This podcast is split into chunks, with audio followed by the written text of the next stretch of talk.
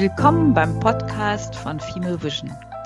Wir sprechen in unserem Podcast mit Menschen, die uns begeistern, weil sie Wirksamkeit erzeugen, dabei mitunter Schwierigkeiten erlebt haben und uns hier wissen lassen, wie sie diese überwunden haben. Es geht uns darum, wie sie mit Einfluss und Macht umgehen, Kommunikation gestalten und wie sie die Systeme, in denen sie aktiv sind, bewegen.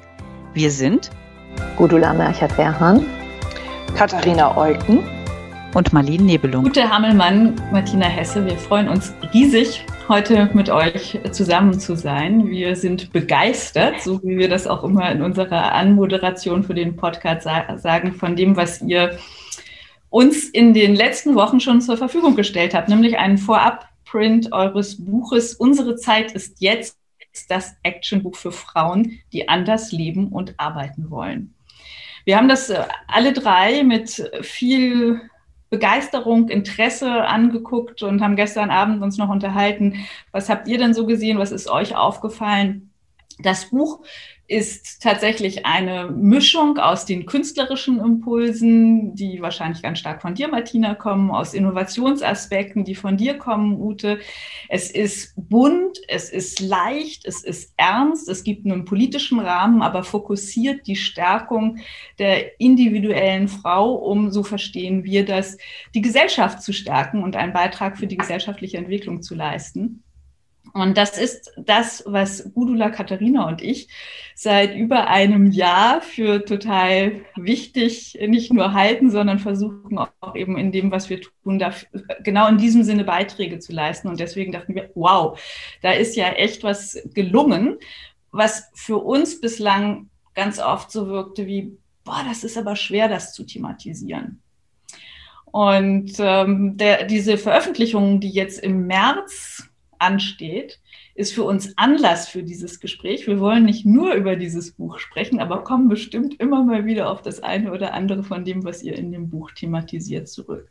Wir würden aber eben auch gerne euch kennenlernen, eure Lebenswege vorstellen, hören und den Hörerinnen hörbar machen, wie ihr zu diesen Themen gekommen seid, was für euch Vorbilder sind und Herausforderungen waren. Und wir fangen mit dem Kennenlernen an. Gudula.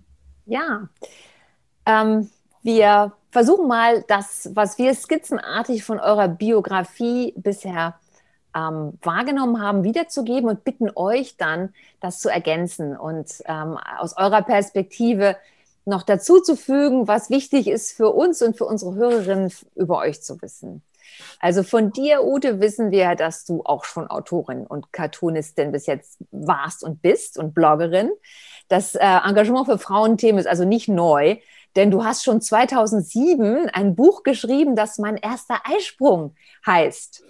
und äh, das ist ja schon mal irgendwie ein toller und, und äh, ein Titel, der irgendwie hängen bleibt. Martina, du bist Schauspielerin, also die Kombi zwischen dir als Innovationsmanagerin Ute und dir, Martina, als Schauspielerin, die fanden wir ähm, ganz ungewöhnlich. Und du warst in unterschiedlichen Ensembles tätig und hast dich vor allem in politischen Theaterprojekten getummelt in letzter Zeit. Shishi Top äh, war etwas, was bei uns äh, aufgepoppt ist. Also du hast dich explizit mit Themen wie Weiblichkeit und weiblicher Inszenierung auseinandergesetzt. Jetzt würden wir gerne von euch wissen, was gibt es ergänzend über dieses Skelett an Informationen hinaus, ähm, was interessant wäre bei euch zu wissen. Was beschreibt euch, wer ihr seid und ähm, was euch ausmacht? Wollt, wollt ihr einfach mal da reinspringen? Ja, fang du mal an. genau, Shishi Pop heißen die Damen, ähm, wie der Pop. Äh, ja, was, was macht uns aus? Ich glaube, wir sind beide sehr neugierig. Wir sind beide Frauen, die sich, die gerne Bewegung reingeben, die gerne vernetzt arbeiten und denken. Ähm, und die Veränderung als was Positives begreifen. Und als wir an, als uns kennengelernt haben und angefangen haben, uns zu unterhalten, da waren wir schon auch in zwei unterschiedlichen Welten und auch in unterschiedlichen Vorstellungen von dem jeweils anderen Beruf. Und das waren auch zwei unterschiedliche Sprachen, die wir gesprochen haben. Aber je mehr wir angefangen haben, ja, uns auszutauschen Beispiele zu erklären. Ich habe dann schon immer sehr auch lernen müssen, aus meinem schauspielerischen Fachvokabular auszusteigen und Ute klarzumachen, was ich eigentlich da meine. Also wie, wie vielschichtig eigentlich das ist, was wir alles beherrschen, auf wie vielen Ebenen das stattfindet. Und Ute ganz genau, also meine erste Frage, was ist Scrum, weiß ich heute noch. Mittlerweile habe ich mich da sogar in Scrum weitergebildet und ich glaube, es steht für uns beide, dass wir ähm, einfach da eine ganz starke Neugier hatten, mehr über den anderen Beruf zu erfahren. Ich glaube, wir haben eine ähnliche Vorstellung von Humor. Ich mochte auch Utes Cartoons von vornherein. Ich glaube auch, wenn wir nicht beide sehr dem Humor zugewandt wären, dann hätten wir das Buch nicht durchgehalten. Also so, ich weiß nicht, Lachen bringt einen ja auch immer irgendwie auf eine Metaebene zurück, wo man dann wieder drauf guckt und dann wieder irgendwie Orientierung gewinnen kann. Und wir sind einfach ja per se mal zwei Frauen, die sich begegnet sind, auf nicht besonders außergewöhnlichem Wege und haben dann aber doch, indem wir angefangen haben, uns zu bewegen, zu machen, zu handeln, ähm, auch dieses Buch geschrieben auf digitalem Wege, von ganz unterschiedlichen. Also wenn man mich vor fünf Jahren gefragt hätte, ob ich das alles machen würde, hätte ich wahrscheinlich gesagt, weiß ich nicht, ob ich da so per, per digitalen Tools mit jemand zusammen ein Buch schreibe, weiß ich nicht, so hätte, ob ich das damals gedacht hätte. Und das ist eigentlich das, mh, mm, dieses auch mit dem Wunder zu spielen, ne? dass man immer eigentlich auch in, mit einbezieht, dass etwas passieren kann in der Interaktion mit anderen, was größer ist als die Vorstellungskraft, die man eigentlich vorher von etwas hat. Und das ist sehr künstlerisch und das hat total viel mit Innovationsmanagement zu tun. Das finde ich, ähm, das spricht mich sehr an, was du sagst. Ich denke, das geht uns dreien genauso. Wir sind auch durch mehr oder weniger Zufall aneinander geraten, haben dann uns in was reingeschmissen, von dem wir nicht wussten, ob das je was wird und fangen an, über uns und das Thema hinauszuwachsen. Also das kann ich total gut nachvollziehen. Danke. Vielleicht sagst du auch noch mal, Ute, was zu eurem gemeinsamen Weg. Äh, ich vielleicht einfach nur, dass ich glaube, wir sind auch sehr normal. Also es klingt zwar immer so, wir haben das und das gemacht, aber letztlich äh, glaube ich, äh, sind jetzt keine berühmten Menschen, sondern wir stehen, glaube ich, sehr im Leben äh, mit uns, also ja, haben beide Familie und äh, haben irgendwie, gut, jetzt jetzt nicht so einen ganz normalen Beruf, aber ich bin ja eben auch bei Westlotto im traditionellen Unter Unternehmen äh, Innovationsmanagerin und ich glaube, wir ähm, haben ganz gutes Gespür auch so für den, für den Nerv der Zeit jetzt auch. Also ich glaube, es ist ein großer Aufbruch bei Frauen zu spüren ein großer, auch gerade in der Generation, in der wir sind, so 35, sagen wir mal, bis 45, 50 oder auch, auch noch jünger. Also es ist irgendwie eine, eine sehr positive Bewegung gerade da und, und ja, da war es uns schon irgendwie ein Anliegen, auch irgendwie äh, was, was mitzubewegen. Und tatsächlich war das dann einfach ein ganz tolles Geschenk, dass wir dieses Buch dann so schreiben durften. Äh, das, das muss man auch sagen, das war ganz toll. Der Verlag hat uns diese Chance gegeben und uns da auch irgendwie ganz toll unterstützt. Und ich glaube auch diese Mischung, dass wir wirklich uns an, an wirklich die, sag ich mal, normalen Frauen richten und die auch in ihrem Alltag irgendwie abholen, in ihren Bedürfnissen. Ich glaube, das war, ist auch schon auch eine, eine Stärke von uns. Das ist letztendlich auch das Anliegen des Podcastes. Wir wollen uns eben auch an die normalen Frauen wenden und nicht äh, nur ähm, die Frauen, die im Top-Top-Management genau, sind. Ja. Denn wir sehen, dass es darum geht, ähm, mehr Frauen äh, überhaupt für dieses Thema, äh, dass man sich als Frau positioniert und engagiert, ähm, zu begeistern. Und da glauben wir, dass eben die normaleren Frauen eigentlich ähm, für die einfacher zu verstehen sind. Wobei ich finde, so normal seid ihr doch gar nicht. Also wenn ich mir angucke, was du machst, dann ist es ja so eine Mischung aus eben wie du sagst, Westdeutsche Lotterie, ne? das ist es, wo du arbeitest und Innovationen machst und parallel diese Karikaturen. Und bei diesen Karikaturen habe ich mir überlegt, da muss man doch eigentlich immer des Pudels Kern. Also man ist ja permanent auf der Metaebene und muss verstehen, was der Witz darin ist oder diese, so eine Situationskomik aufnehmen können, beziehungsweise so die Brüche darstellen. Und da wäre jetzt meine Frage, ist erstens dieses Karikieren oder diese Cartoons machen hilfreich für Innovation? Und ist es nicht auch eben ein hilfreiches Tool, um das, was vorhin wir schon so kurz angerissen haben, ähm, in eurem Buch zu machen? Das ist doch, ihr, ihr reißt die Themen an, aber es ist nicht lang ausgebreitet, sondern es ist wunderbar auf den Punkt. Als sei es eine Karikatur, die du hier so schnell, dahin, weiß ich nicht, ob schnell dahin zeichnest, aber ich habe so ein paar angeguckt und die sind einfach super auf den Punkt. Und da muss man ja so einen Blick dafür haben, dass man überhaupt diese Brüche sieht oder dass man die sieht. Ja, also, also diese zwei Fragen eigentlich habe ich an dich. Also grundsätzlich ist äh, aus unserer Sicht, äh, da kann Martina auch gleich noch was zu sagen, ähm, äh, das ganze Thema New Work, Innovation ist ein hochkreatives Thema. Also im Prinzip ist auch Scrum in meiner Wahrnehmung eigentlich nur ein verschriftlicher Kreativprozess, genauso wie die Methode Design Thinking. Ähm, und eigentlich ist auch, also diese, diese Methode, diese Scrum, äh, die ja vielfach genutzt wird, die kommt aus der Softwareentwicklung. Aber eigentlich ist auch Softwareentwicklung ein sehr kreativer Prozess, muss man sagen. So. Und ähm, das ist das eine. Also es ist äh, Kreativität, man sollte schon ein kreativer Mensch sein, wenn man sich auf, auf New Work im weitesten Sinne einlässt. Also man sollte diese, auch diese, sag ich mal, äh, Eigenschaften, die man kreativen Menschen auch zuschreibt, wie Offenheit, Empathievermögen, ähm, die sollte man schon haben, äh, auch mal ja, loslassen können, denken in Rollen, eine gewisse Beweglichkeit. Äh, sind sicherlich von Vorteil, eben wenn man in, diesem, in dieser neuen Arbeitswelt sich tummelt, spielerisches Arbeiten, auch mal wirklich witzig sein. Es muss nicht neues, neues Arbeiten, muss gar nicht so ernst sein, es muss nicht alles immer so. Das haben wir auch in dem Buch drin stehen, dass wir auch einfach da glauben, da kommen ganz neue Arbeitswelten auf uns zu. Ähm, und das andere ist auf den Punkt bringen, hattest du gesagt. Äh, ja, das ist auch was Lustiges, weil das findet auch im New York statt. Das nennt man nämlich Timeboxing. Das heißt, man hat immer nur so ein bisschen eine Zeitverknappung. Und das ist ja auch bei den Cartoons. Man hat eigentlich nur immer ein Bild und eine, eine, einen Subtitel oder eine, einen Sprechtext. Und das muss eigentlich immer sehr knapp sein. Und die, durch diese Verknappung muss man es verdichten. Und das ist zum Beispiel auch eine Methode, mit der man äh, ja im, im, zum Beispiel in neuen Arbeiten oder im agilen Arbeiten arbeitet. Und ich mag das sehr gerne. Martina kennt das, glaube ich, auch aus dem Schauspiel, die Zeitverknappung. da wollte ich grade, äh, dazu wollte ich gerade überleiten. Denn wenn man sich äh, anguckt, diese konstruktivistische Sichtweise, die ihr offensichtlich bei Shishi Pop äh, haben wollt und ihr wollt äh, Gesell Gesellschaftssysteme ausprobieren und Gesprächsweisen und soziale Rituale probieren, dann müsst ihr ja auch das sehr auf den Punkt bringen. Und deswegen habe ich mich gefragt, ob das auch euer gemeinsamer Nenner für dieses Buch war, dass ihr beide mit einem Blick rangeht, Situationen und auch gesellschaftliche Strömungen wahrzunehmen und in ähm, und, und darzustellen. Du als Schauspielerin und du als ähm, ja, Cartoonistin.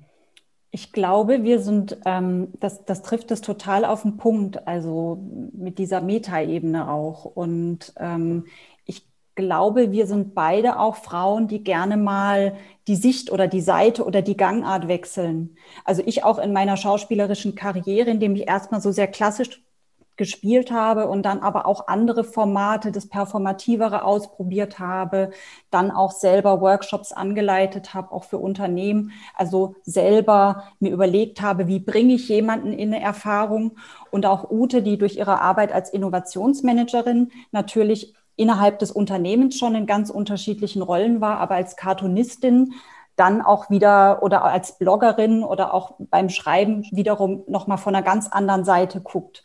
Und das macht, glaube ich, dass wir gerne ein, wie du sagst, Situationen, das ist auch sehr künstlerisch, ne? dass man wirklich von vielen Seiten guckt und es eigentlich eher als bewegliches Gebilde sieht. Und das ist auch was, was wir eigentlich gerne weitergeben wollen, weil ich glaube, Leid oder ich behaupte das jetzt mal, dass Leid oft auch dann entsteht, wenn man sich so in Situationen auch gefangen fühlt.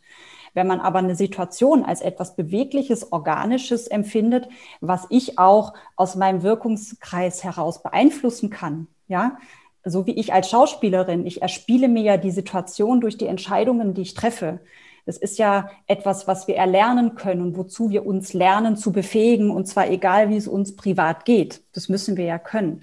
Und, und da haben wir gemerkt, ah, interessant. Wenn wir uns zusammentun, dann können wir so Brücken bauen. Ja, dann können wir ganz viel Angst rausnehmen. Dann können wir die Hürden kleiner machen und es eigentlich vielen Frauen, die so denken, ja, ich möchte ja, aber ich weiß nicht so richtig wie. Und da spielt vielleicht auch viel Erziehung noch mit rein, ne? dass man denkt, ha, wir müssen immer so artig sein, ich will ja auch nicht so laut sein und so.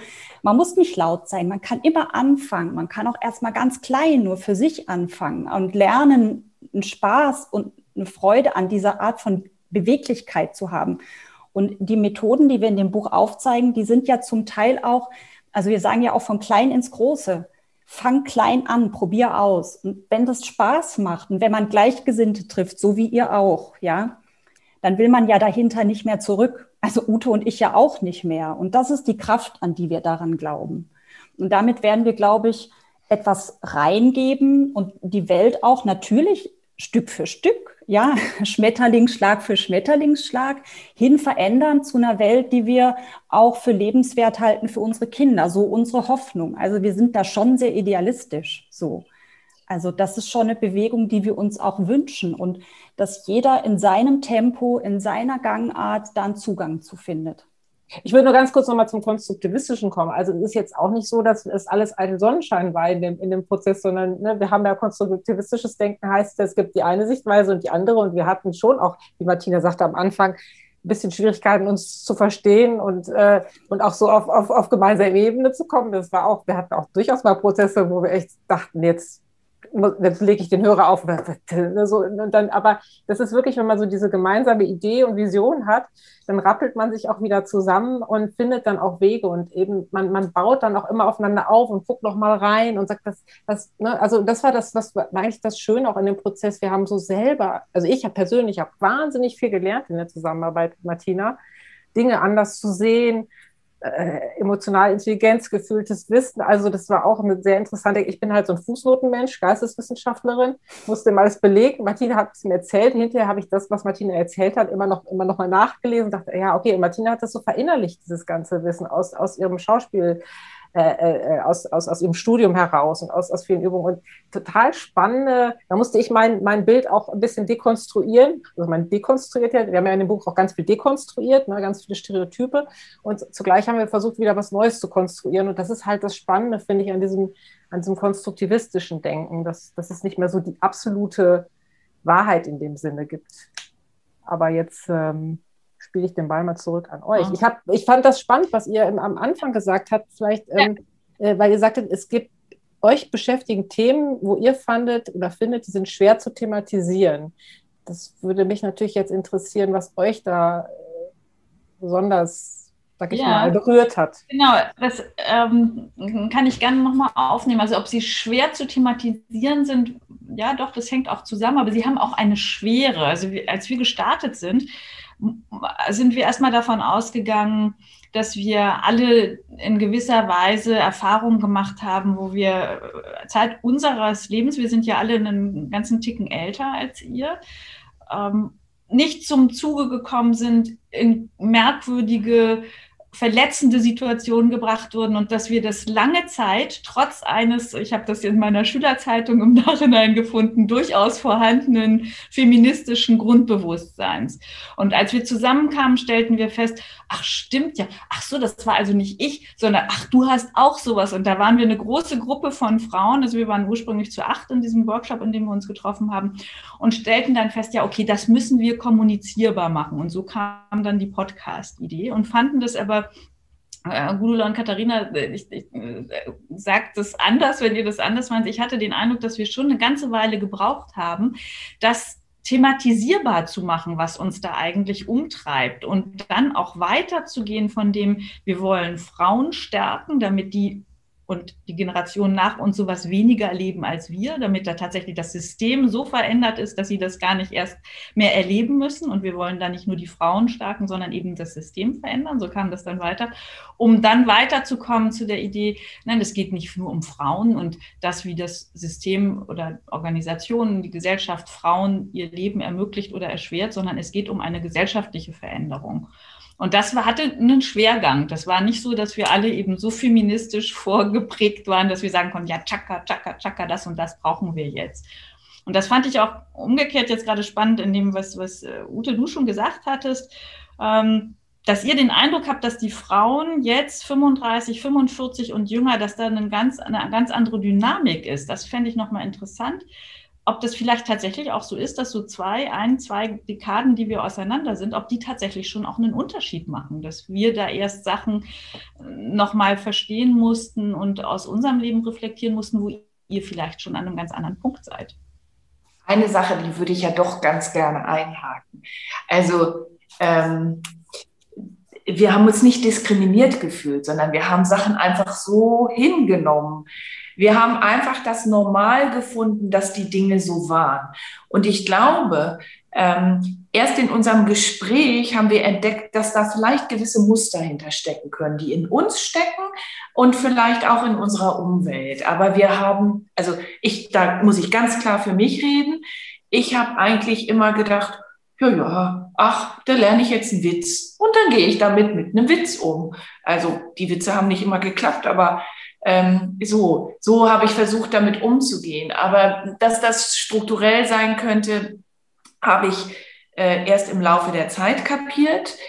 Ähm, ich habe erst im Laufe der Zeit kapiert oder sagen wir mal, mich auch, ich bin auch feministisch, also ich würde sagen, ich bin in diesem Jahr feministisch geworden, was ich vielleicht vorher zumindest nie so ausgesprochen hätte, weil ich es peinlich gefunden hätte. Richtig peinlich. Und dieses Jahr Silvester fragte mich ein Freund, was ist eigentlich bei dir so im letzten Jahr passiert? Und dann habe ich gesagt, ich bin zur Feministin geworden. Ich würde sagen, das ist das größte Ereignis des Jahres. Ähm, ja, und ähm, wenn ich aber zurückschaue auf das, was ich gemacht habe, ähm, auch schon im Stu äh, zu Beginn des Studiums und bei meinen Entscheidungen, wie ich es gemacht habe, ich wollte keinem Mann folgen, der sagte, ach komm doch mal mit und wir können hier zusammen studieren. Da habe ich gesagt, nee, nee, nee, ich will meine Unabhängigkeit. Und ähm, das habe ich an ganz vielen Ecken und Wendungen, wenn ich jetzt im Nachhinein darauf gucke, so entschieden und so gemacht. Aber ich habe es nicht als feministisch betrachtet, sondern ich wollte meinen Weg gehen. Ja, so. das verstehe ich. Das ging mir auch so. Also ich erinnere mich noch, dass ich äh, vor 30 Jahren eine Diskussion hatte mit der Mutter meines damaligen Freundes über die Frauenquote und ich war total dagegen, weil ich dachte, das brauche ich alles gar nicht, weil ich nämlich smart und hardworking bin und ich brauche diesen ganzen Quatsch nicht. Und jetzt mit Anfang 50, habe zwei Töchter und einen Sohn, denke, wow, müssen die dasselbe nochmal oder so? Oder sind wir irgendwie weiter oder nicht so richtig? Und ähm, irgendwie hat sich in den letzten 30 Jahren nicht substanziell oder fundamental was geändert. Und das hat mich so ein bisschen wachgerüttelt. Und mir geht es genauso wie Katharina. Es fiel mir ganz schön schwer, das auszusprechen, ähm, Feministin zu sein. Irgendwie war das so ein dirty word, ja. Und das äh, kriegt man auch so ein bisschen gespiegelt. Das ist ja irgendwie was ganz Merkwürdiges. Irgendwie hat man ein Defizit, äh, wenn, wenn man das sagt oder man, man will irgendwie kämpfen oder sowas. Und wir lernen jetzt gemeinsam, oder ich kann jetzt nur von mir sprechen, ich lerne, ähm, das für mich zu interpretieren und zu verstehen und zu definieren und habe ganz große Freude daran, in der Zusammenarbeit mit euch äh, jetzt auch Feministin zu sein. Ja, man denkt immer so ein bisschen, ich war neulich noch im Haus der Geschichte und dann gibt es halt ein, in einer Vitrine die lila, lila Latzhosen-Fraktion. Genau. Und dann denke ich, aber genau, das war, war immer so ein bisschen, ja, es hatte vielleicht ein bisschen ein Stigma, wo man jetzt denkt, warum eigentlich, was für ein Quatsch. Und ähm, vielleicht, äh, genau, ich, was ihr auch sagt, mit diesen Denkmodellen, man ist da so reingewachsen, man war auch so obrigkeitshörig. Das ist mir aufgefallen, als ich auch das Buch von Maya Göpel gelesen habe. Sie war ja so die Einzige, die dann mal im Hörsaal aufgestanden ist und ihrem Professor widersprochen hat, wo ich auch denke, das hätte sich auch bei uns irgendwie, glaube ich, kaum jemand getraut. Da ist es so die, die Alma Mater und das waren die Professoren und da hatte man noch vielleicht auch noch ein gewisses Obrigkeitsdenken. Also ich, meine Eltern waren halt auch war mal Bankangestellter. Das ist jetzt auch nicht, dass ich aus irgendwie, was weiß ich, was für einem äh, bürgerlichen Haushalt komme. Und ja, da, da, da, da hätte ich, wäre ich nicht auf die Idee gekommen. Äh, wobei in Geisteswissenschaften war es tatsächlich immer schon ein bisschen offener, aber ja, man hatte vielleicht, man ist, hat vieles so für selbstverständlich genommen. Ich habe auch zum Beispiel immer gedacht, Wirtschaft müsste so funktionieren, wie ich das kenne, bis ich jetzt auch mal ganz viel anderes gelesen habe und denke, nein, nein, Wirtschaft kann auch ganz anders funktionieren und äh, viele Denkmodelle sollten wirklich mal äh, zumindest mal hinterfragt werden.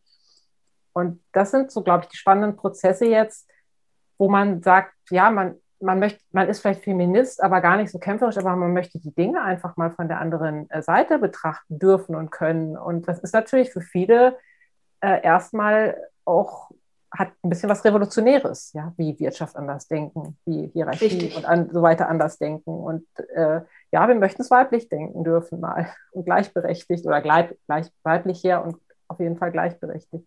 Das klingt so bedrohlich, die Systemfrage zu stellen. Das klingt so, als ob jetzt hier eine Bombe platzt oder, oder irgendwie dann alles kaputt geht oder so, ne?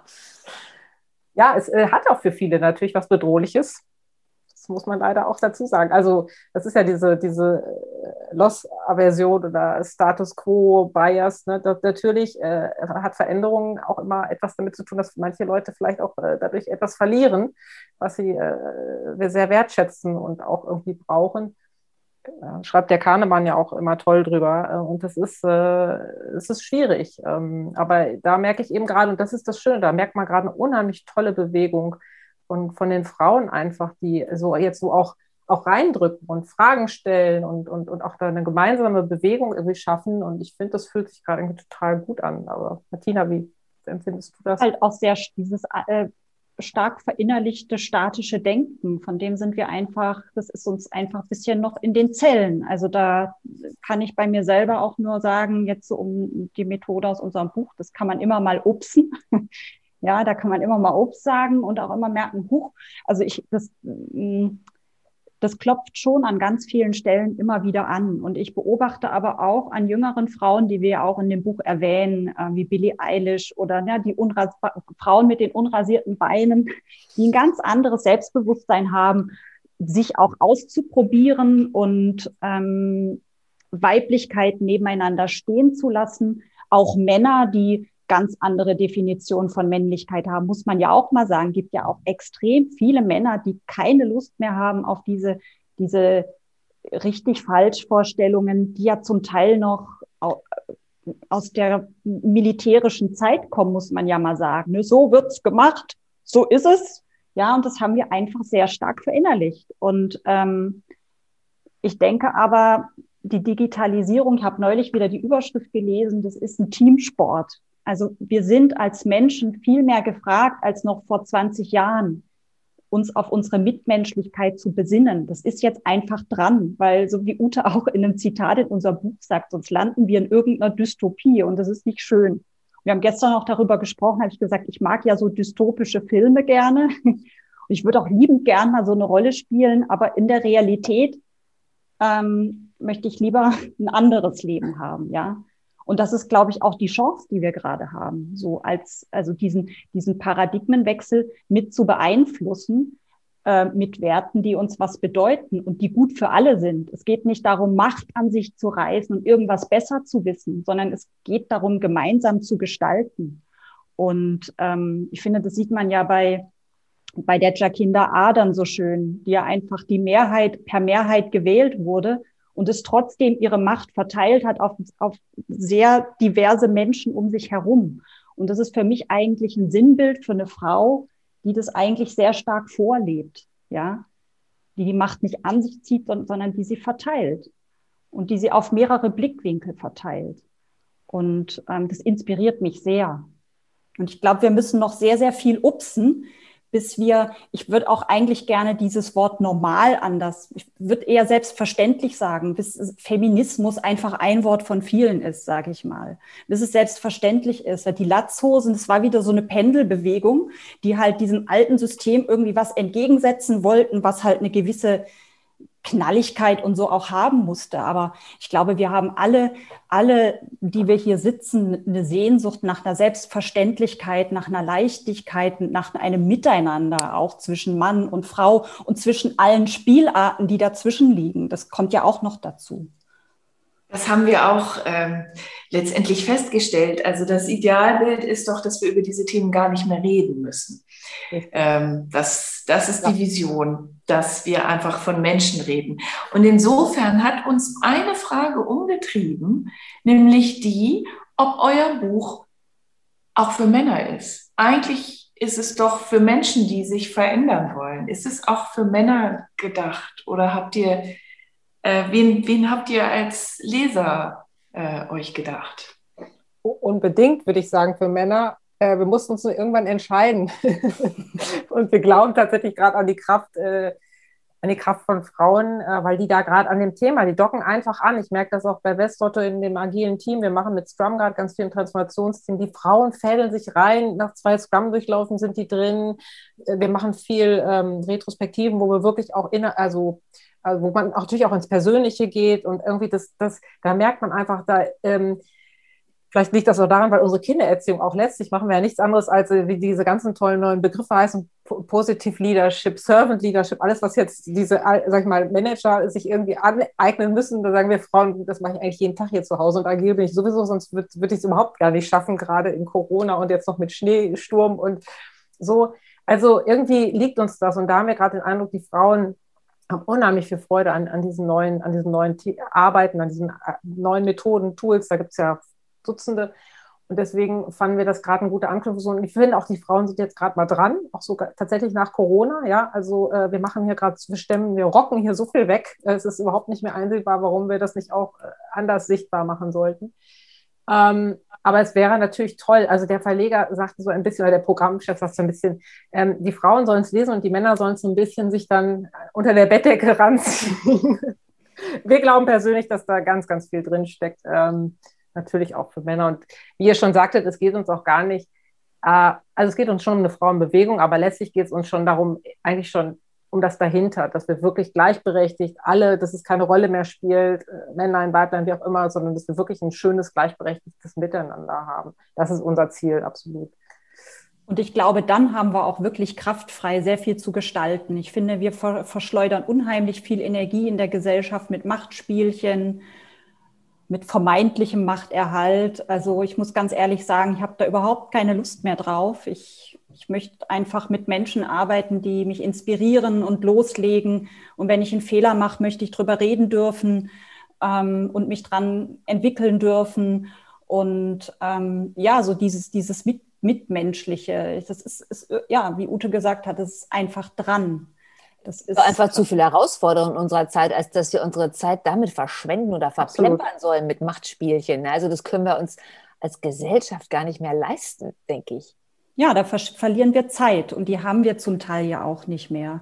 Und wir beziehen uns in unserem Buch ja auch ganz viel auf männliche Beispiele, also auch sehr viel auf Frauen, aber wir erwähnen auch Männer, die anders leben und arbeiten wollen.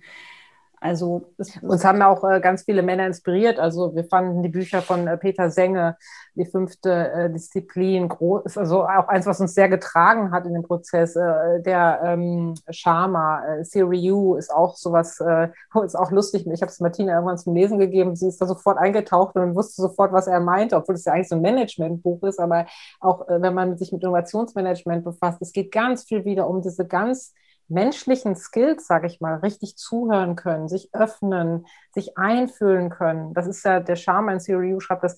Äh, Hüter, Gerald Hüter, immer, wieder toll zu hören, Peter Kruse. Also wir haben im Prinzip auch, ja, also wir haben auch viele schöne, tolle Frauen, äh, die sozusagen ganz mit ganz tollen Beispielen vorangehen, Wirtschaft neu denken, Maya Göpel, aber eben auch ganz viele tolle Männer, die in den letzten Jahren, das ist ja auch alles nicht neu, also die auch schon den letzten 10, 15, 20 Jahren äh, viele tolle Dinge äh, sozusagen vorbereitet haben. Das ganze äh, agile Manifest, ich glaube, ich weiß nicht, ob überhaupt eine Frau daran beteiligt war.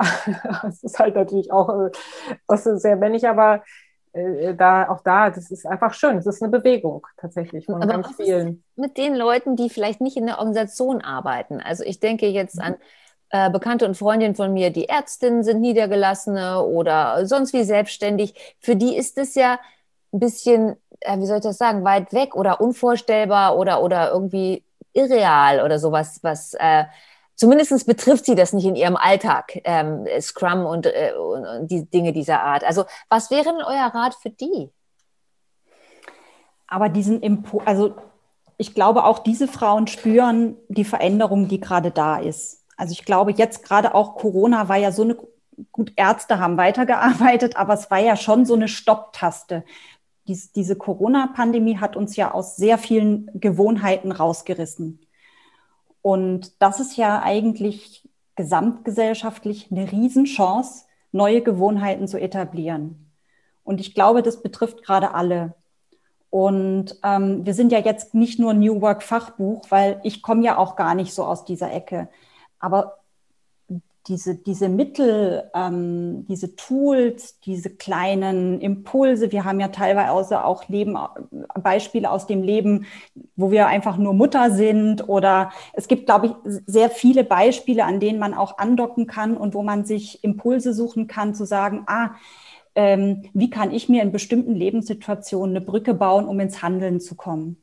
Also das Handeln ist im Schauspiel eigentlich das zentralste Element, weil es ist eine handlungsbasierte Kunst. Und als wir so zusammen gebrainstormt haben, haben wir gesagt, wir wollen ein Buch schreiben, was Frauen ins Handeln bringt. So. Und ich glaube, wir alle kennen dieses Gefühl von Lähmung in Situationen. Und da kann man jetzt drüber streiten, ob das Erziehung oder was das eigentlich genau ist. Aber ich glaube, jede Frau hat das schon mal erlebt, zumindest in unserer Generation. Ich hoffe, in den Jüngeren nicht mehr so. Das würde ich denen echt wünschen, dass die diese komischen Schock, Lähmungs, weiß ich nicht, Momente nicht haben. Und wir haben eigentlich versucht, ähm, ja, in unseren Methoden und in unseren Beispielen das wirklich so leicht verständlich runterzubrechen, dass man wirklich sofort anfangen kann. Und je mehr man übt, desto weniger findet diese Lähmung statt, so die Hoffnung. Und desto mehr neue Gewohnheiten etablieren wir und desto mehr schaffen wir halt ein neues Normal. Und interessanterweise ähm, wir haben ja eben die Übung auch so gestaltet, also die ganzen Übungen, die im Buch sind, die wende ich auch privat an mit den Kindern hier. Also wir haben das Drama-Dreieck, haben meine Kinder voll drauf. Und das hilft halt einfach im Alltag, äh, wenn hier mal wieder Drama ist. Und nach dem Motto, wer ist jetzt gerade Opfer, Täter, wer ist Retter? Und das ist nett, das macht sehr leicht, also auch so in Konfliktsituationen wieder sehr leicht, Timeboxing, ich habe so ein Time-Timer-Uhr, habe ich jetzt gekauft, hilft dem Kleinen gerade sehr, der ist neun Jahre alt, bei seinen Hausarbeiten. Äh, das ist auch ein Tool, das kenne ich erst jetzt aus, aus, aus diesen ganzen neuen Arbeitsmethoden. Ähm, ich habe tatsächlich auch wieder angefangen, mir so ein, so, ein, so ein Taskboard zu kleben. Das ist auch bei uns groß, dann kann man um meine Aufgaben ein bisschen zu strukturieren. Ähm, und also ganz viele Übungen, äh, gewaltfreie Kommunikation ist so ein ganz grundlegendes Tool auch, äh, äh was, was viele äh, einsetzen ähm, machen wir auch jetzt hier, hier zu Hause. Da sieht man auch mal, wie schwer das ist, wirklich. Und das ist aber, äh, also ich meine, also meine Familie ist auch jetzt, nicht, so, die kriegen beim Wort agil, kriegen die, die weg, muss ich sagen, mittlerweile. Da werden die agil. genau. Aber äh, deswegen wir machen wir es auch hier echt spielerisch, also total ohne Zwang. Aber ich wollte schon, wir wollten schon Methoden im Buch verwenden, die wir selber auch ausprobiert haben und die auch aus unserer Sicht gut funktionieren.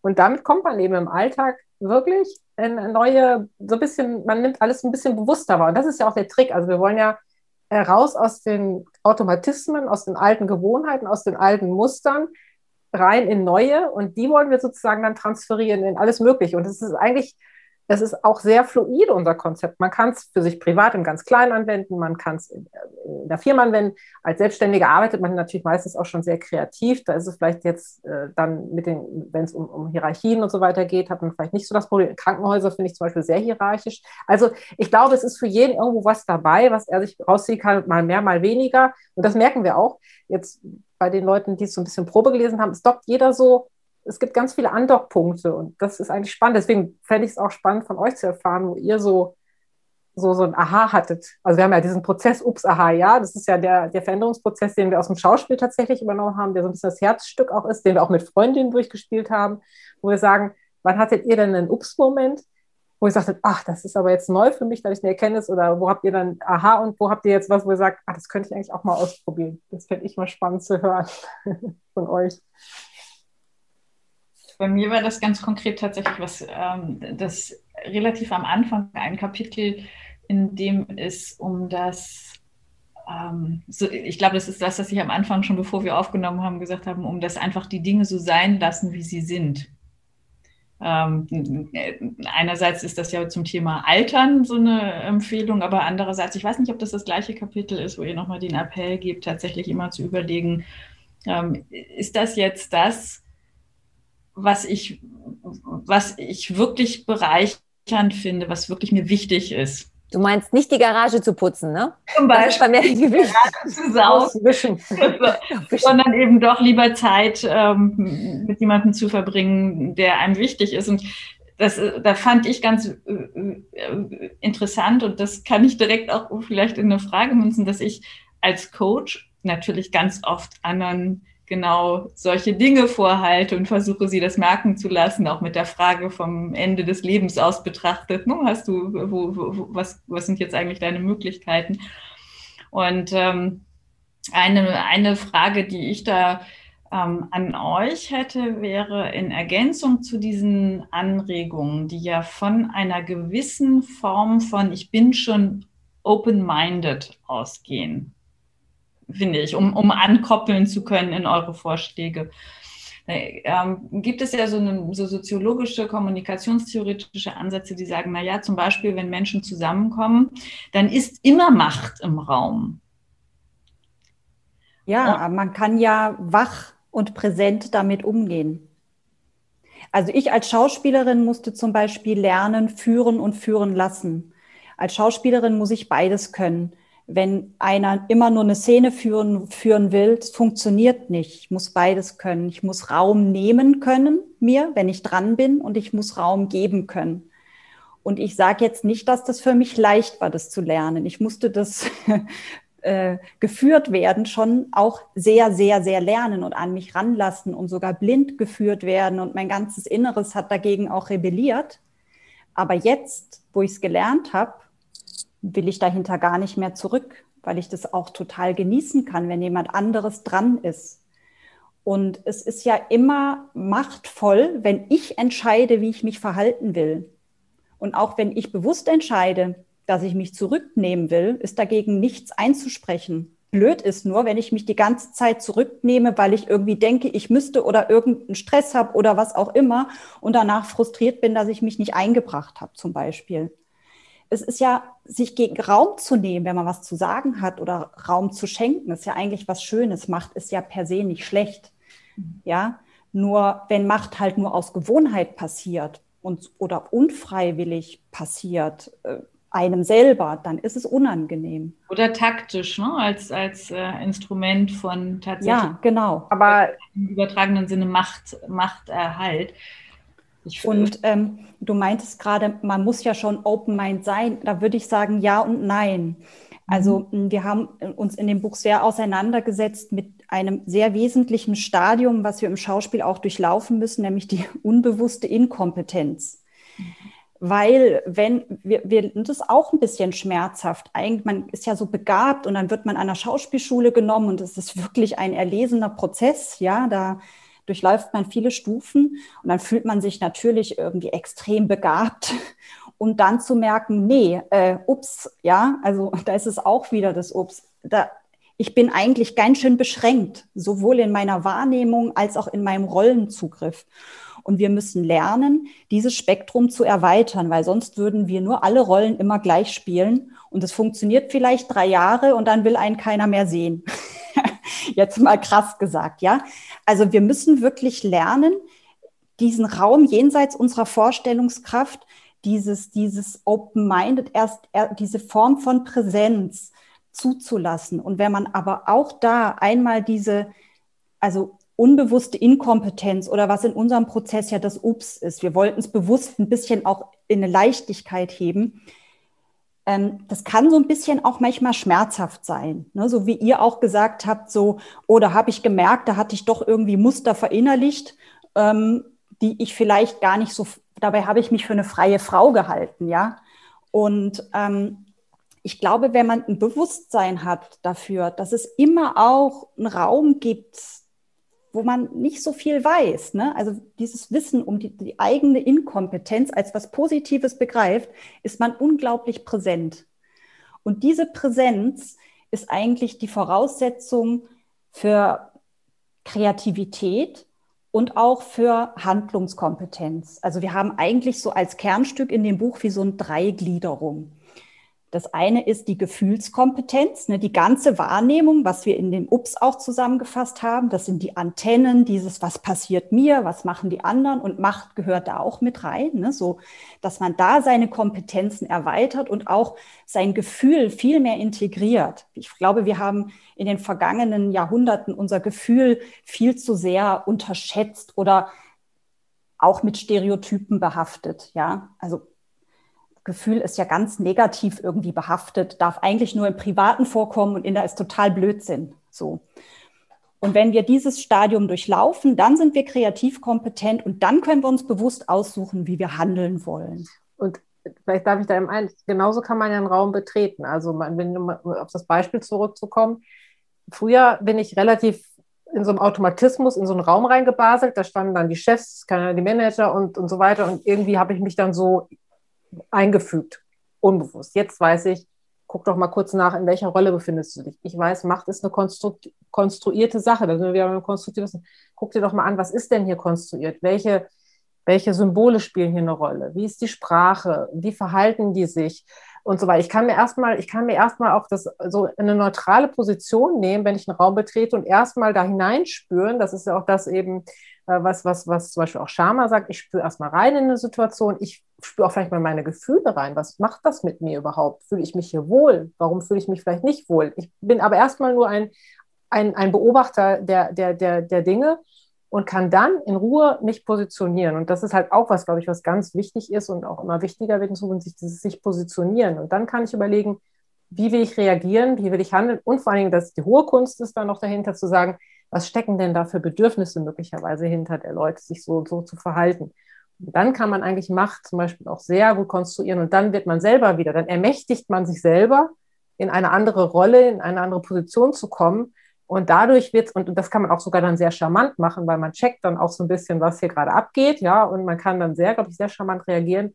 Und das ist ja auch sozusagen, eigentlich, das ist so der, der, der überspannende Bogen unseres Buches. Wir geben ganz viele Hinweise, Tools, Methoden, sich selber zu ermächtigen, sozusagen mit diesen Situationen anders umzugehen und nicht dieses Konfrontative zu haben. Also ne, nicht, nicht, ich sag mal jetzt ein bisschen gemein, nicht lila Latzhose dagegen halten, sondern aus einer, aus einer, aus einer äh, verstehenden, aus einer bedürfniszentrierten Position sozusagen äh, die alten Muster äh, zu dekonstruieren, in Frage zu stellen. Das halt auch noch möglichst konstruktiv und nicht eben wieder dieses Bashing, was man dann hat, dann ist man ja wieder in den alten Mustern. Das wollen wir auch wieder nicht. Und, so. und das ist so ein bisschen so die Kunst in dem Ganzen, so empathisch zu sein, die Dinge sozusagen, die Systeme zu verändern, letztlich dann. Aber das ist, ähm, das ist, ist ja, es ist schwierig. Ich sage das auch ganz selber. Also das in Perfektion zu beherrschen, setzt viel voraus. Man ist halt ein Mensch. Aber das ist das Schöne. Man kann es im Kleinen trainieren, man kann es schon in der Familie sehr gut trainieren.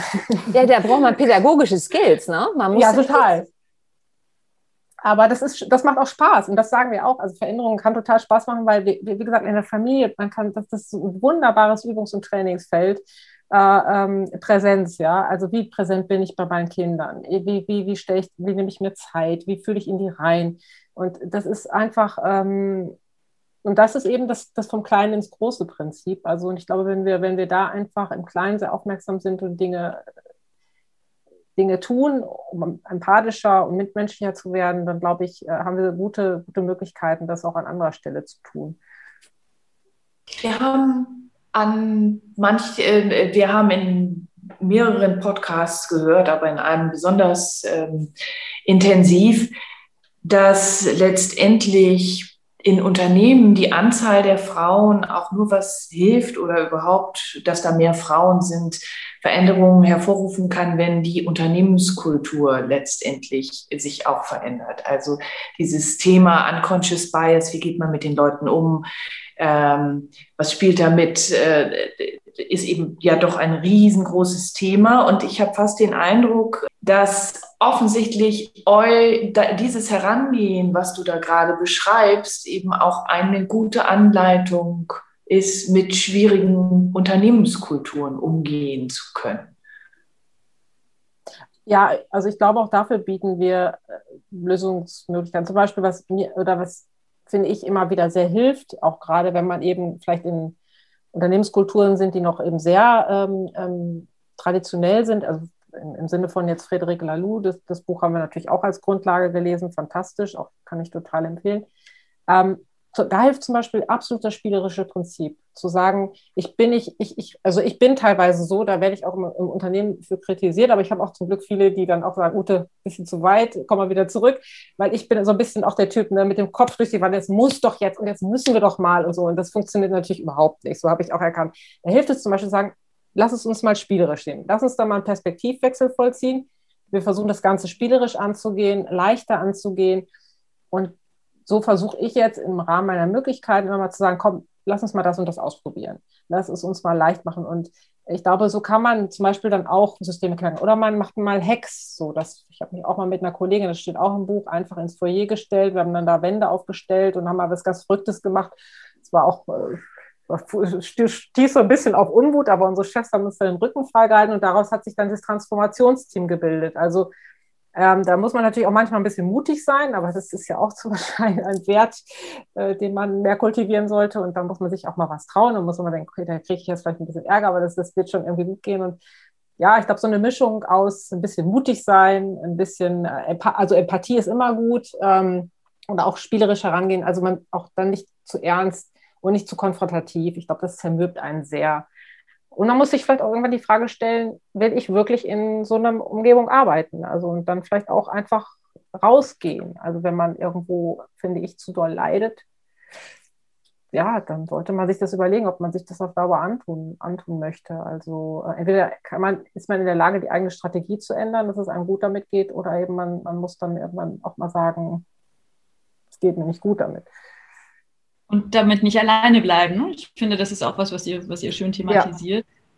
Also das ist tatsächlich auch was, was ich jedem empfehlen kann. Das taten auch im Austausch mit Martina sehr gut. Vernetzt euch, vernetzt euch, vernetzt euch, sucht euch Unterstützung. Es ist so schön, von außen immer mal wieder einen guten Zuspruch zu bekommen, wenn es gerade schwierig ist. Äh, Leute, die so ähnlich ticken wie man selber, mit sich mit denen auszutauschen. Also mir hat das immer wahnsinnig gut getan.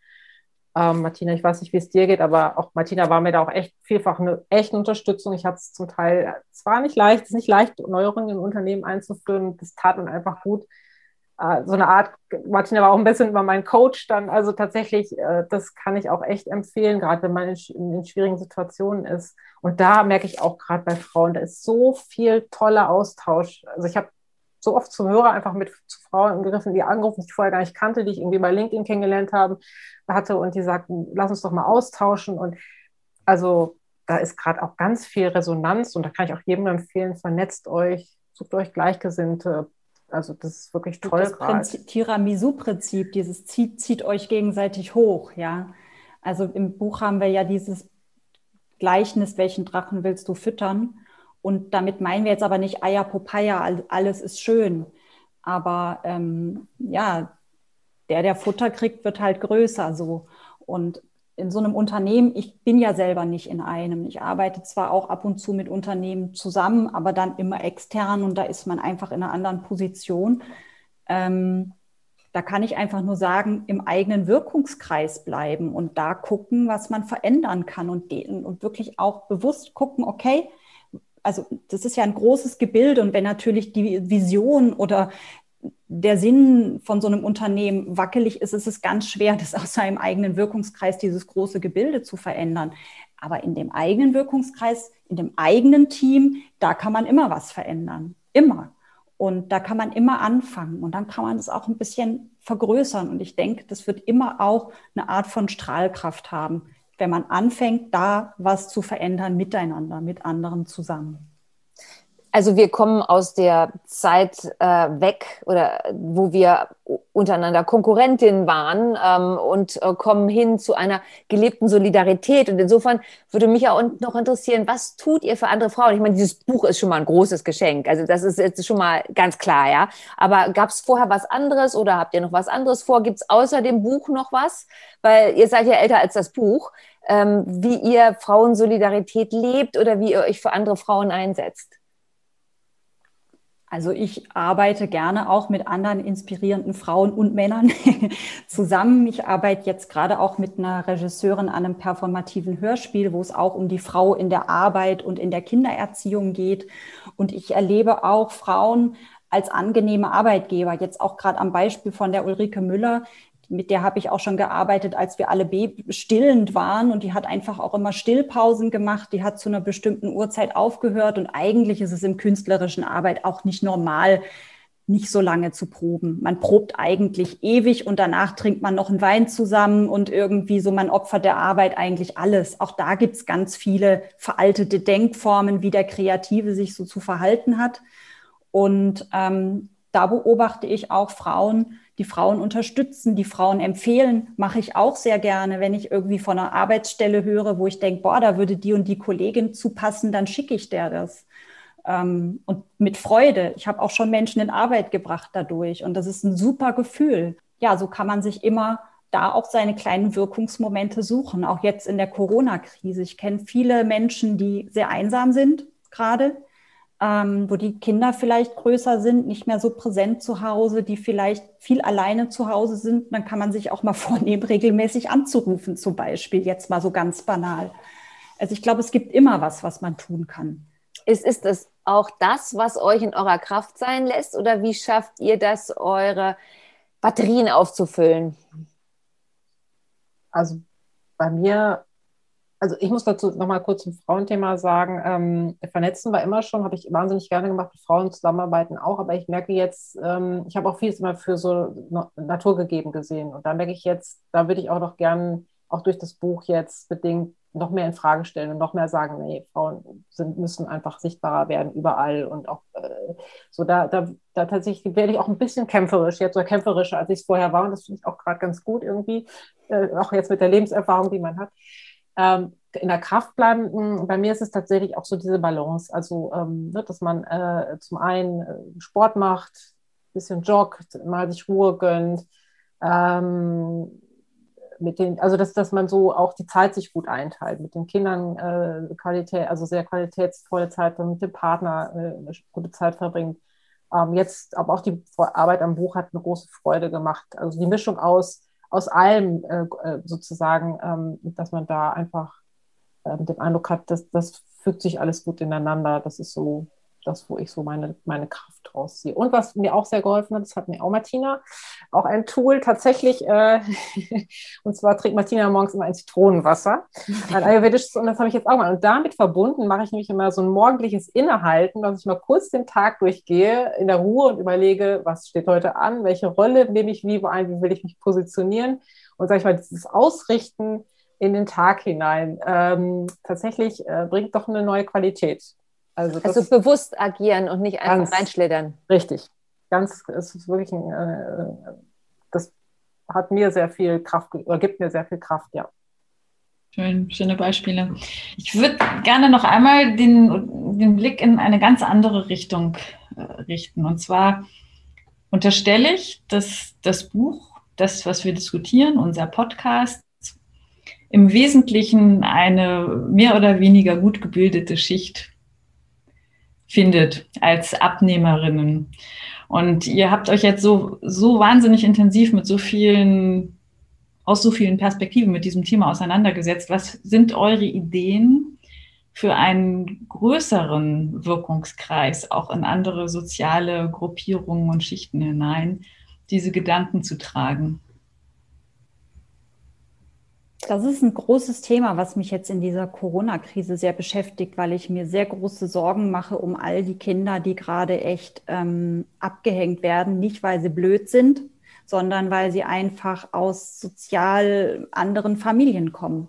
Ja, ich ähm, arbeite hin und wieder auch ähm, mit Flüchtlingen zusammen an Theaterprojekten und ähm, auch mit geflüchteten Mädchen und ähm, ich, ich sag, ich brainstorme jetzt einfach mal so aus dem Bauch raus, was ich da so erlebe. Aber was für die eine unheimlich gute Brücke ist, ist auch das Spielerische, das Spielen. Ich bin immer wieder fasziniert, auch Humor, wie, wie Humor Landesgrenzen sprengen kann, Kulturgrenzen sprengen kann. Das ist dann so egal. Wir finden ähnliche Sachen witzig und Punkt. Ja, und das muss kein Humor auf Kosten von anderer sein, sondern das ist so ein, so ein Gefühl für Situationen.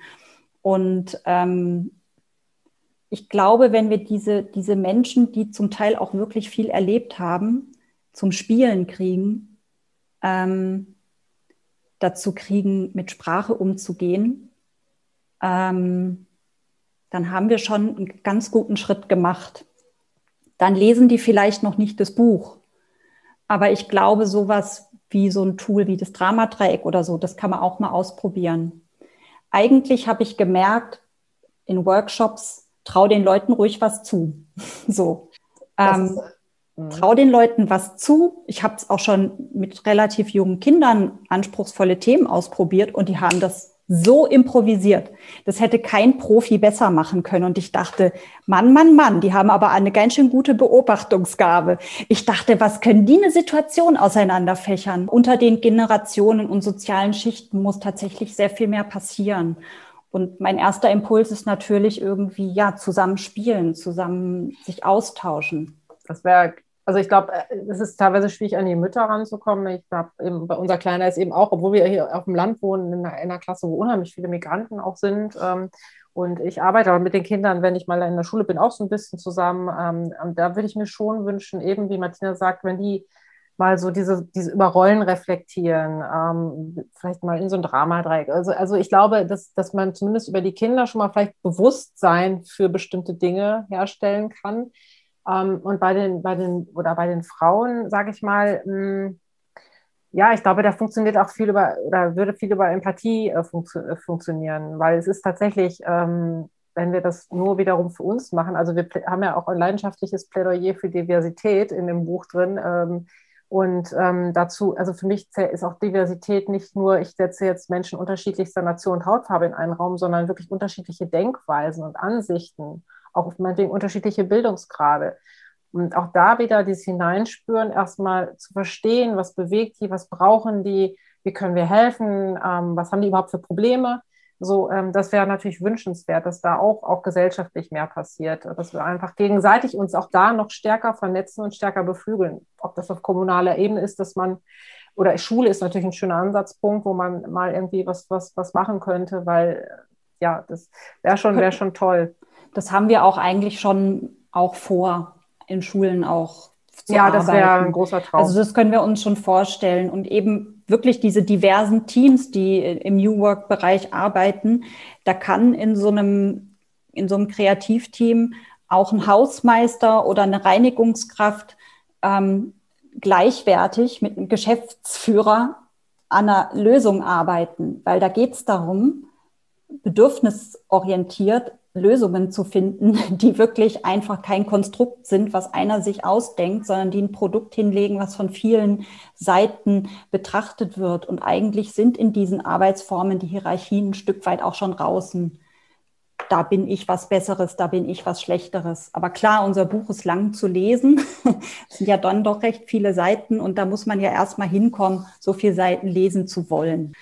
Ja, ich meine, je konkreter das Thema ist, sei es das Spiel, mit den Kindern oder sei es ein Workout in einem Unternehmen, der mehrere Hierarchien betrifft, desto klarer kann ich mir das vorstellen und das, desto ähm, ja, einfacher ist das auch so bildlich nachzuvollziehen. Wir haben selber bei uns auch gemerkt, dass wir, nachdem wir am Anfang erstmal definiert hatten, wie, wie, was wir alles wollen und wie das alles gehen soll, dass wir in unserer eigenen Blase dann wieder sind. Ne? Also, dass wir dann die, die weißen älteren Frauen waren und nicht die kritisierten weißen älteren Männer, ja.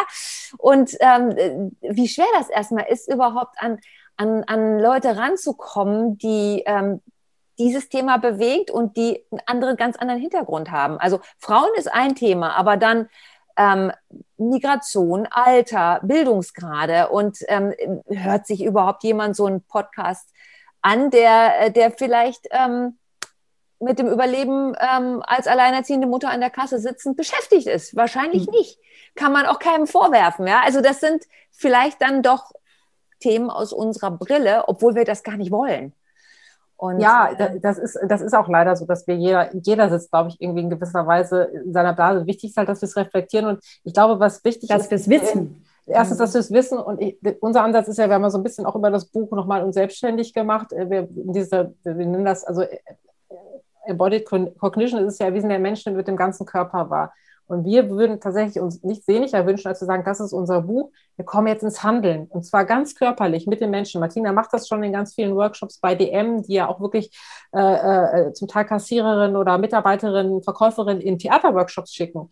Das wäre so toll, wenn das mehr Unternehmen... Alnatura wir, auch, ja. Alnatura auch, wenn wir in ja. Schulen viel stärker äh, auch, auch künstlerische Fähigkeiten fördern äh, und, und, und da reinkommen in wirklich körperliches Erleben von Mitmenschlichkeit, Empathie, Rollenbewusstsein, Und wenn, wenn sich das sozusagen stärker in der Gesellschaft auch durchsetzen würde und dass es auch als, als Gewinn bringt und bereichernd auch empfunden wird, und da glauben wir absolut dran. Und deswegen, das Buch ist das eine. Viel lieber würden wir jetzt mit den Leuten sofort Workshops machen oder, keine Ahnung, in Schulen gehen oder in soziale Brennpunkte, um mit den Leuten wirklich zu arbeiten und denen einfach irgendwie gute Methoden, Wissen, Hintergrundwissen, was auch immer in die Hand geben, wo sie sich selber auch ermächtigen können. Äh, so, das ist, äh, ja, da, aber da hey, das drückt ist so uns die, die Daumen, drückt Du, uns die ihr, Daumen. ihr, ihr werdet ein Sozialunternehmen. Ihr braucht nur noch eine Stiftung oder, oder einen Geldgeber, der euch die Projekte finanziert. Ja. Und dann ist die nächste Idee ja schon gegeben, oder? Wir sind dabei. Wir haben Total. das auch formuliert. Wir wollen das auch, wenn dann gemeinwohlökonomisch aufziehen. Wir wollen da wirklich was ganz anderes Neues machen mit ganz vielen Leuten, die Bock drauf haben. Und äh, einfach wirklich, wirklich Embodiment, Körperlichkeit und rein und Spaß haben zusammen und daraus ganz viel lernen äh, für, fürs Leben und fürs Berufliche, für New Work, für alle Bereiche. Das wäre so ein, ein Traum, wenn wir Toll. da so ein, was Klingt schaffen. sehr verführerisch mitzumachen. Oder? Ihr Ja, seid dabei, ja? absolut. Okay. Sofort. Gudula, also dieses Blasending, ich glaube, da muss man einerseits ein bisschen gnädig mit sich sein. Also da sind wir wieder bei der in, unbewussten Inkompetenz. Wir landen ein Stück weit immer mal wieder da drin. Das ist, glaube ich, so menschlich. Dass wir einfach immer mal wieder in so einer Blase hocken und auch immer mal was nicht wissen oder nicht gesehen haben oder nicht wahrgenommen haben oder unser, unser, die, unseren privilegierten Status nicht gesehen haben oder was auch immer. Ne? Aber das kann man ja dann wahrnehmen und an sich ranlassen und gucken, was mache ich jetzt damit. Da sind wir wieder bei unserem Dreierschritt. Ne? Wahrnehmen, betrachten und gucken, was mache ich jetzt damit. Ich, ich glaube, solange wir Menschen sind, entwickeln wir uns und das ist ja auch schön. Und das ist, das ist ja auch eine Form von Entwicklung. Raus aus der Komfortzone.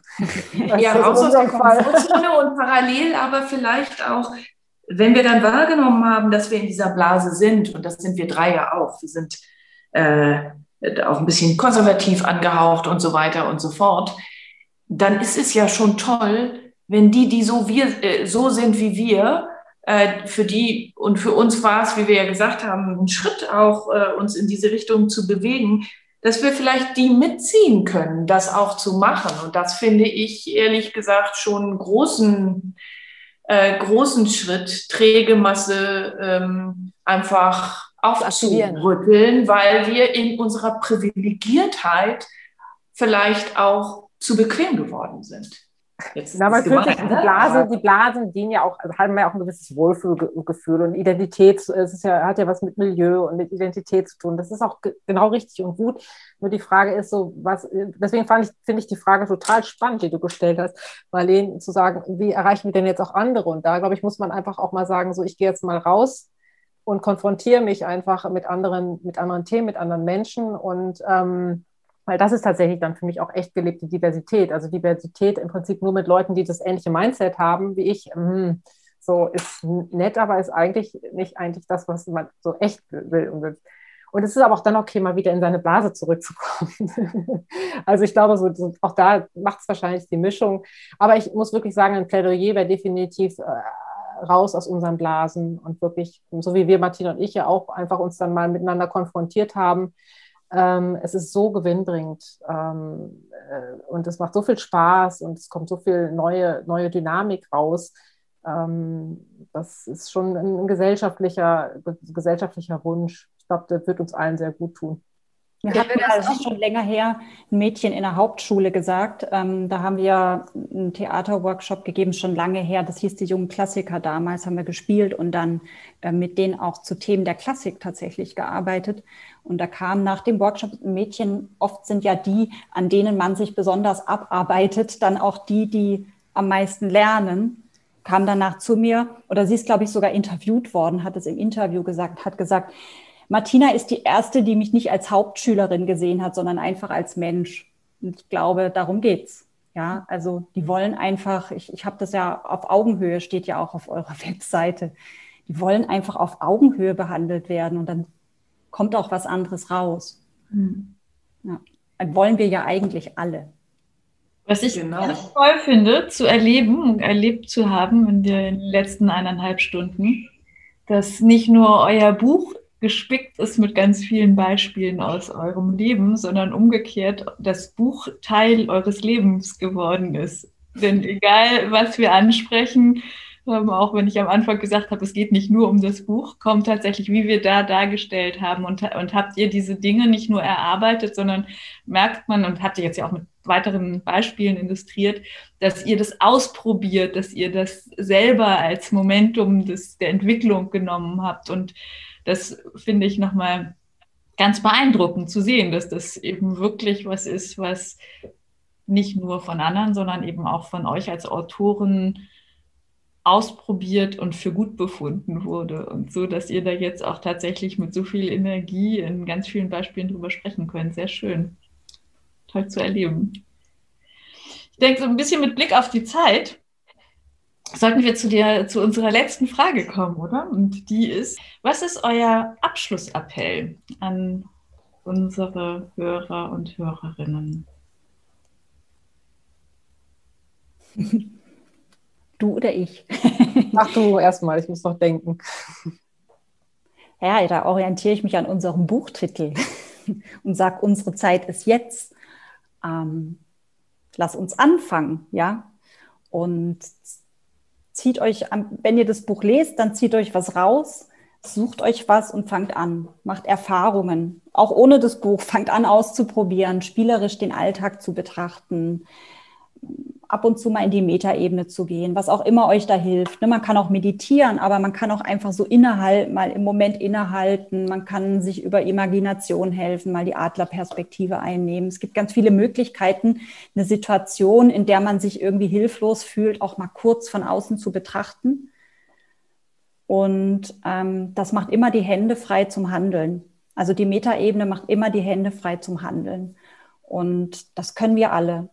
Und je, je bewusster wir mit Situationen umgehen, jeder einzelne von uns, desto besser und schöner gestalten wir unser Miteinander. Also los, gibt keine Ausreden mehr.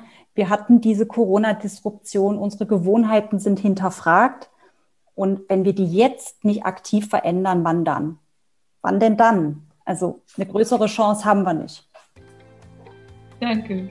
Ich, ich würde einfach nur Vera Birkenbild zitieren, die uns auch sehr äh, geholfen hat, die auch schon sehr weitsichtig war. Lasst uns Paradigmenpioniere sein. Also neue Narrative, neue Paradigmen müssen wir vorleben und äh, sollten wir vorleben. Und äh, dann wird, glaube ich, sich sehr viel verändern. Und Anfang, Anfang, Anfang. Jetzt ist die Zeit, ja.